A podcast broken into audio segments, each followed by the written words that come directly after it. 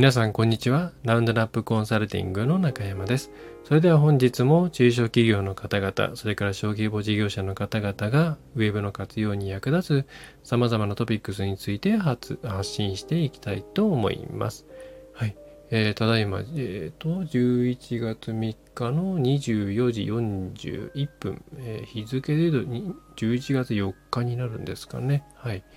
えー、ラジオっ子なので26時ぐらいまであると思って生きている人間ではあるんですけれども、えー、それで配信しております。で、えー、すいません、今日もしかしたらバックグラウンドにですね、ブンブンブンブンあの音が入るかもしれません。なぜかというと、今日どうも川越街道が、えー、暴走族の方々でうるさい、えー、でですね、えー、その音が入ってしまうかもしれないということですね。はい。うん、やめてほしいんですけどね、もともとバイク乗ってましたから、その評判を落とすようなことをなぜやるのかというふうに、ただでさえ落ち込んでいる、縮小しているバイクマーケットですよね、えー、を前にして思うわけなんですけども、えー、私もキャブレーター時代のバイクを1台保管していて、まあ、これをレストアしてもう一回乗るっていうのが一つの夢ではあるんですけども、はあ、果たして、ね、それまでちゃんと、うん、生き残っているのかバイクという文化はなんていうふうに思ってしまうほど何かこう微妙な、うん、原付2種ぐらいまでしか売れないような時代になっちゃっているなという、えー、感じがしております。はい、えー、これは全く今回の話題に関係がないのでこのぐらいにしておきたいと、えー、思います。まあ、たまにはまったりなんかこういう話もしたいんですけどえー、そういうことを求められている感じがしないので、ちゃんと話をしたいと思います。で、今回は、うんとですね、えー、すごく共感した記事があったので、その中の一部のエッセンスについて、えー、別途、まあ、私のこう経験とか、えこういうところ気をつけた方がいいよっていう内容をお送りしたいと思います。で、その内容としては、まあ、まず元記事ですね。え元記事というか、あの読んでなるほどなと思った、えそうそうそうそうだよなというふうに非常に共感したのは、え IT メディアのクラウドユーザーというところにある、えー、2022年10月31日に伊藤俊樹様ですかね。読み方が違ったら申し訳ありません。えー、その方が書いている、えー、クラウド活用が進まない中小の実態、原因は社内カーストに事例を分析という、え記事ですね。で、こちらが、え前編後編に分かれるということで、今回おそらく前編なのかなと思うんですが、まあ、読みながら非常に納得感のある、うん、こういうところが課題だよなという内容だったので、えー、ぜひとも、えー、元記事も読んでいただければと思います。で、この中で、まあ、実際、なんでしょうね、趣旨として何が書かれているかというと、えー、まあ、日本、まあ、クラウド活用というか、まあ、WebIT 活用と言い換えてしまってもいいと思うんですけれども、まあ、これが大企業ではある程度の普及が見られる一方で、中小企業の進捗が悪いという話が、ま、よくありますと。で、それがなぜなのかというところについて、えー、何でしょうね、えー、実態を中の人にインタビューしてみましたというのが、えー、この記事の趣旨となっております。はい。で、その中身については、まあ、これもメディアさんの記事なので、えー、あんまりご紹介するのも良くないと思うので、ぜひ読んでいただきたいんですけど、まあ、まさに本当にこんな感じだと思っていて、えー、久々になんかこう、すごく、うんうんとうなりながら、えー、読ませていただくような記事でした。はい。で、この中で一つトピックスと上がっトピックスとして上がっているのか、えー、まあ、なぜ進まないかというところで、まあ、この見出しにもカーストとあります。まあ、これはまあ宗教的な言葉なんで、ちょっと直接的には使いたくはないんですけれども、その社内での上下関係っていうものですね。まあ、特に暗黙の上下関係。これは IT 上司数ウェブに限らず、部署間の暗黙の上下関係ってぶっちゃけあるじゃないですか。ね。まあそれ自体良くないんですけれども、はい。まあ、なぜかというと、協力関係が築きづらいですからね。えー、ただ、ウェブとか IT とかをなかなかこううまく社内に浸透させられていないんだよという企業さんの、えー、中でかなり高い割合でこの上司さんとかウェブとか IT とかを扱う部門の人たちのうんとですね、えー、評評価というとまたその人事的な話になってしまうので人事労務的な話になってしまうのでちょっとそれは違うんですけれども、うん、社内でのまあ立場の強さですよね、えー、これが非常に弱いケースが多いというのは本当にそういうふうに感じるんですね。えー、なので今回の内容ってそのそこにいる方に聞いていただきたいというよりはそれ以外の部署にいる方々やそして一番上にいるその経営レイヤーの方々にぜひ聞いていただきたいなというふうに、え、思っています。はい。で、えー、っとですね、どこから話そうかな。えー、っとですね。まず、えーその社内に上司だったり、ウェブとか IT とかそういうことをやる部門がある、あるいはまあ兼務でもいいですけれども、そういう集団があるにもかかわらず、なんだかうまくいかないなとか、なかなかもう目立ったような成果を上げてこないじゃないかというふうに思っている、えー、その他部署、あるいは特に上の方々が今これを聞いていたら、えー、一度まあ、絶対確認していただきたいんですよね。それは、会社の中でその部署の人たちが実態どういう、う位置づけ、あるいは他部署から見た時の、うーん、何でしょうね。どういう見られ方をしているのかっていうのをチェックしてもらった方がいいです。で、少なくないケースで、えー、とですね、うんまあ、言葉はそのその立場にいる方にとってはぐさぐさと刺さるってやってしまうかもしれないんですけど例えばその便利屋とかですねパソコン関係をいろいろやってくれる人とか、えー、それからうんなんかウェブとか IT とかめんどくさいものをやるのが仕事なんだから、え、やるのが仕事な人とか、えー、それから、まあ、もっとあれだと、なんだろう、まあ、まあ、なんでもやみたいなとこが多いのかな。えー、みたいに、えー、なんでしょうね、えっと、あんまり重要視されていないどころか、場合によっては、何のためにあの人たちはいるんだろうみたいなことを思っている人までいるケースがあるんですよね。うん。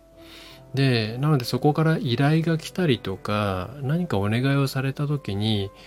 すごく優先順位として低い形で対応してしまったりとか、結構なあなあな対応してしまったりとか、うん、しているケースがあるんですね。で、それ、その状態だと、はっきり言ってウェブについた、ウェブだろうが IT だろうが、えっ、ー、と、上質だろうが、まともに機能しないです。はい。えー、なので、えー、一度絶対確認してみてください。それをあの本音ベースで、あるいはもう抜き打ちでもいいんで、えー、向こう側からのアウトプット、あの、なんだろうな、お願いに対してどういう対応をしているのかとか、えー、内心どう思っているのかっていうことについて、まあ内心に関してはなかなかちょっとヒアリングするのは難しいと思うんで、えー、物理、その、なんだろうな、物理的なものとして分かりやすいこう依頼とかですよね。それから、えー、なんだろうな付き合い方みたいなことに関してチェックした方がいいです。はい。でうちがですね、まあ、あの、お問い合わせをいただく場合って、大体レイヤーとしては3つに、レイヤーというか、どの辺の部署の人たちから問い合わせなり、まあ、契約ですよね。そのあたりをもらうかっていうと、まあ、3つなんですよね。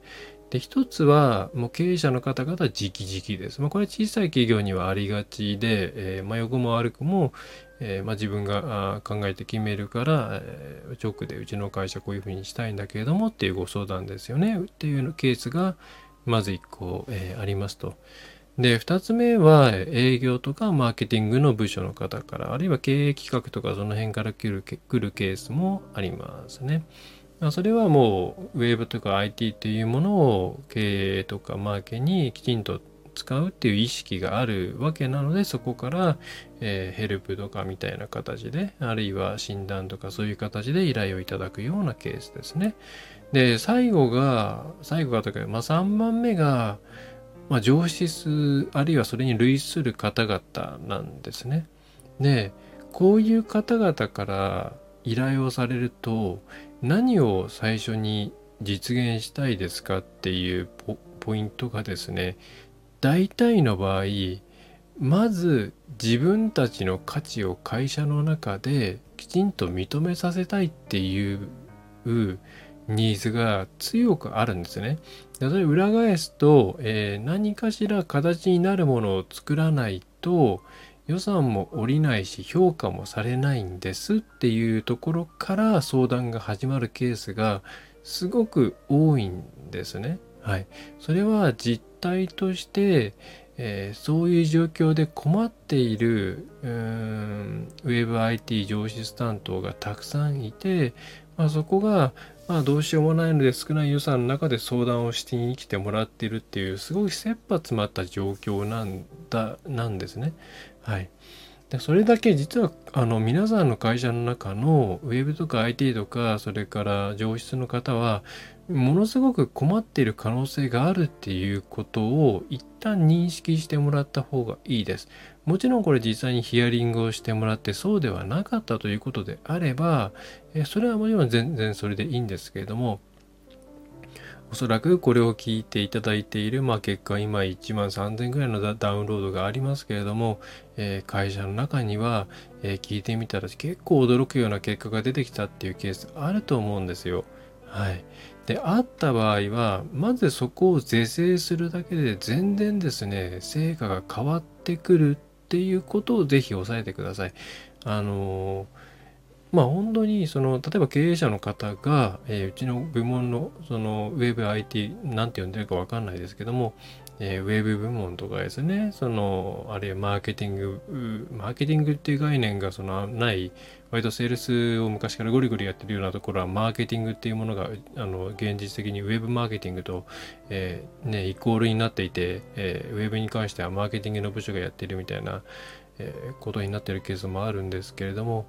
え、まあ、その部署に関して、えー、みんなどう思ってるか知らないけれども俺は俺はっていうか、まあ、あの中小企業のね社長さんが、えー、会社としてはこれは非常に重要な部門だから、えちゃんと優先順位を上げて対応してくれと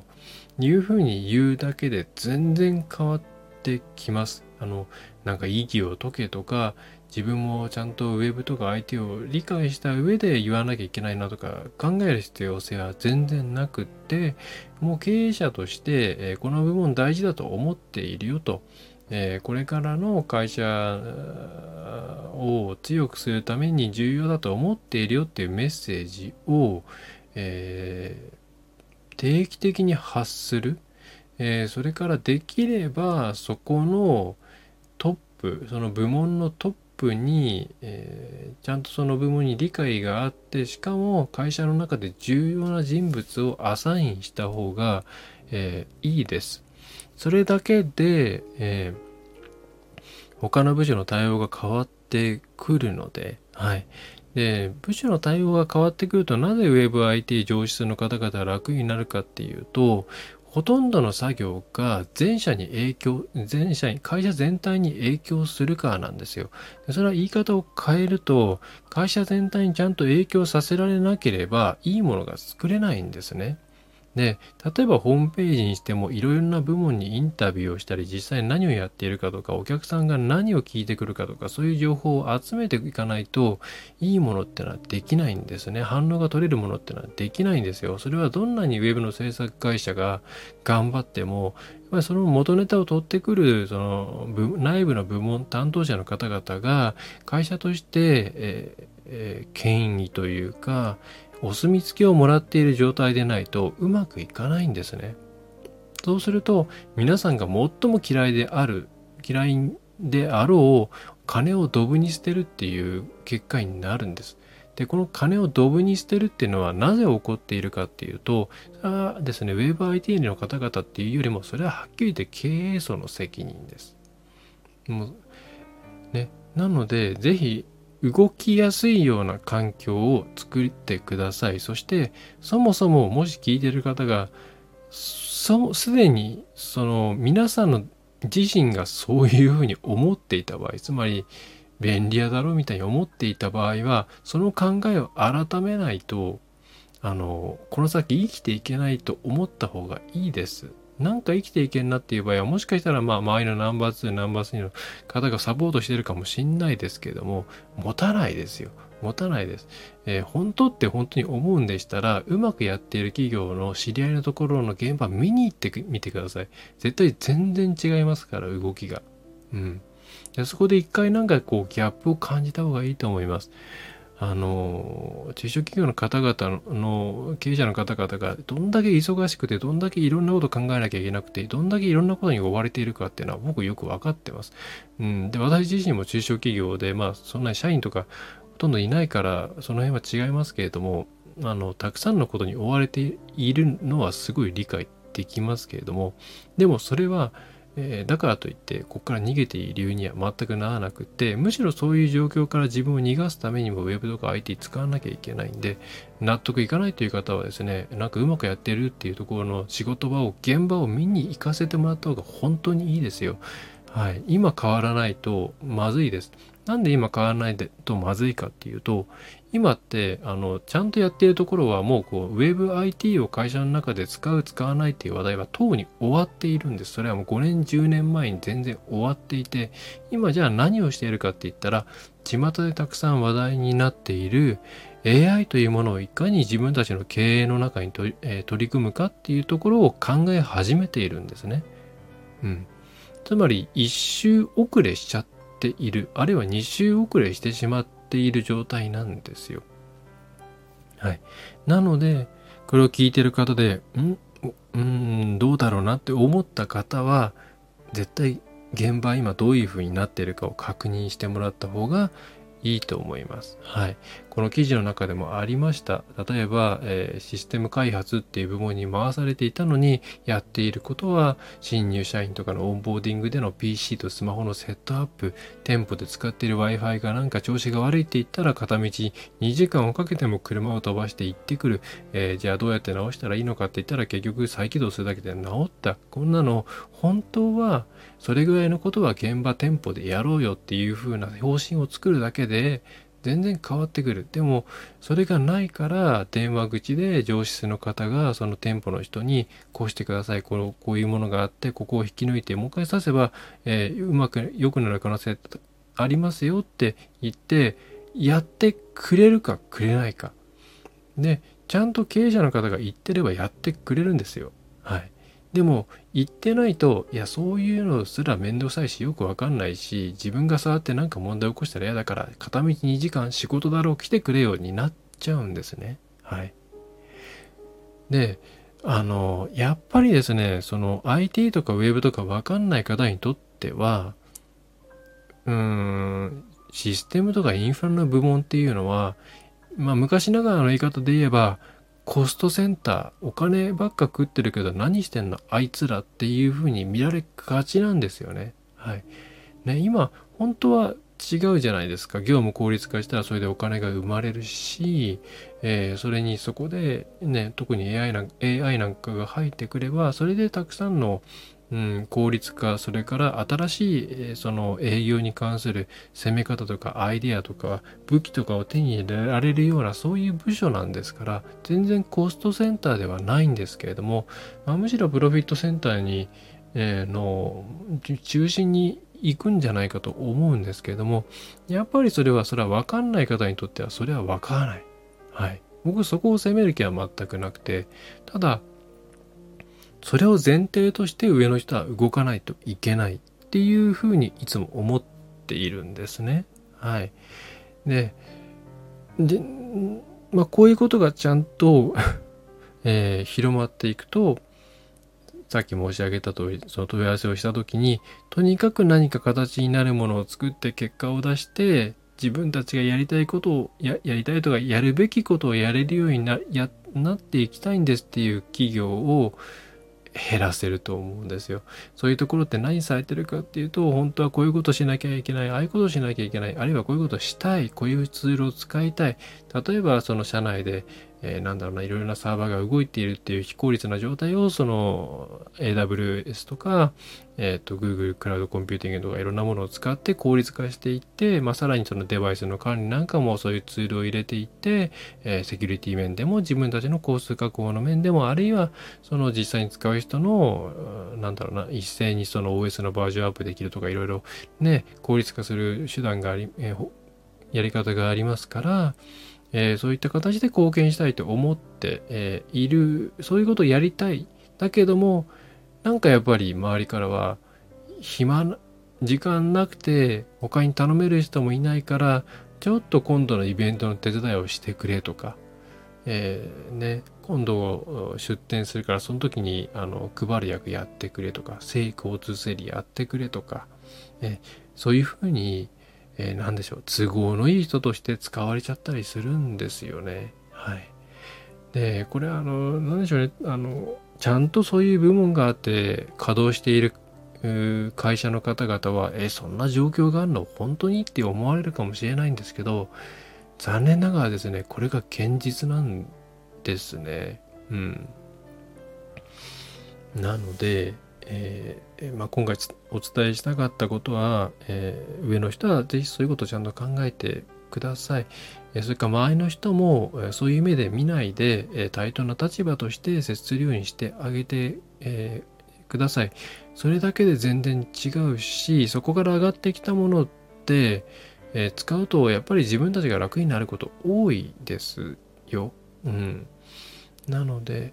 え、皆さんが楽になるためにも、え、この見方を変える会社の中で、えー、コストセンターだ一番下だ何やってるんだっていうふうな目で見ない、えー、他の部署と同じようにちゃんとちゃんと対応する。できれば会社全体として常にそういうメッセージを発し続けて経営者の方々は、えー、意識してそういう行動をとるというようなことを行っていただくといいのではないかと思います。まあ、私もいろいろな会社転々と昔はしていましたけれども、どこでもうまくいっているプロジェクトに関しては、まあ、経営者あるいは執行役員の誰かがきちんと関わっていて、そこが旗を振って、まあ、有無を言わせず感覚を揃えていくということをやっていました。えー、そういうことが必要なんだと思います。はい。簡単に、特に内部のシステムとかって入れられないです。簡単になんかこう CRM 入れましょうとか、えっ、ー、と SFA 入れましょうとか言うんですけれども、それやるとしたら全てのやり方を変えなきゃいけないわけですから、えー、きちんとそれをやらせることができるオーソリティを持った人がどうやったって必要です。で、これ外部からなんか人連れてくればいいんじゃないのというふうに思われる方もいらっしゃるんですけど、あのですね、ウェブとか IT で力がある人っていうのを呼んできたところでですね、一般の方のにとっては、誰それっていう話なんです。資格何持ってますか？こういう資格持ってます。うん、何その資格？えで、あなたはじゃあ物売れるの？みたいになっちゃうので、外圧で何とかしようっていうのは考えない方がいいです。まあ、強いて言えばもうファーム、コンサルティングファームとかでもう本当に有名なところにドカンと入ってもらうぐらいしかないんじゃないですか？はい。あまあそういう、で、まあ恐ろしい金額になるとは思いますね。4桁になってくると思いますけれども、はい。えー、それぐらいのか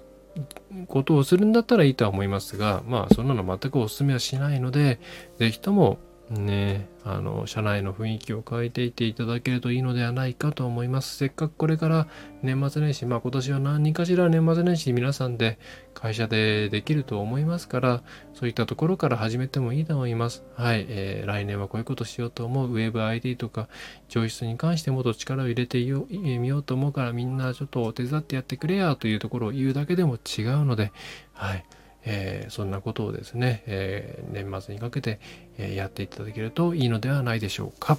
ということが今回の内容になります。はい。ねあれ？シンプルな話題だったのに24分。申し訳ないところですね。えー、いろいろ言いたいことはあるんですが、ねお客さんのプライバシーに触れる部分もあるので言えませんが、でも、あの、考え方変えてください。それをやるだけで全然変わってくるんです。本当に。えー、なので、むしろあいいネタを掴んだなというような感覚で捉えて、えー、そこの、えー、入れ替えをですねやっておいていただけるといいのではないでしょうか。はい、でそういうことをする前提でさらにまあそこにですね、え、専門的な知識カバーしているコンサルとか制作会社とか入れていくことっていうのが最も効率のいい方向性になりますので、まあまあよろしければ、まあ商売になっちゃいますけどもね、えー、無料相談とか無料診断とかやっていますので、えー、お申し込みいただくとか、えー、していただけると嬉しいなというふうに思っております。はい。えー、それでは今回のポッドキャストは以上になります。えー、っと、中小企業が安心してウェブの活用を始められる、続けられるような仕組みを作っていく、ラウンドナップウェブコンサルティング代表取締役の中山がお送りいたしました。えー、最後までお聴きいただきましてありがとうございました。えー、もし気に入ったという方は、チャンネル登録、あるいは、えーと、フォロー、それから、えレビューとかなどを書いていただけると嬉しいです。はい。それではまた次回もよろしくお願いいたします。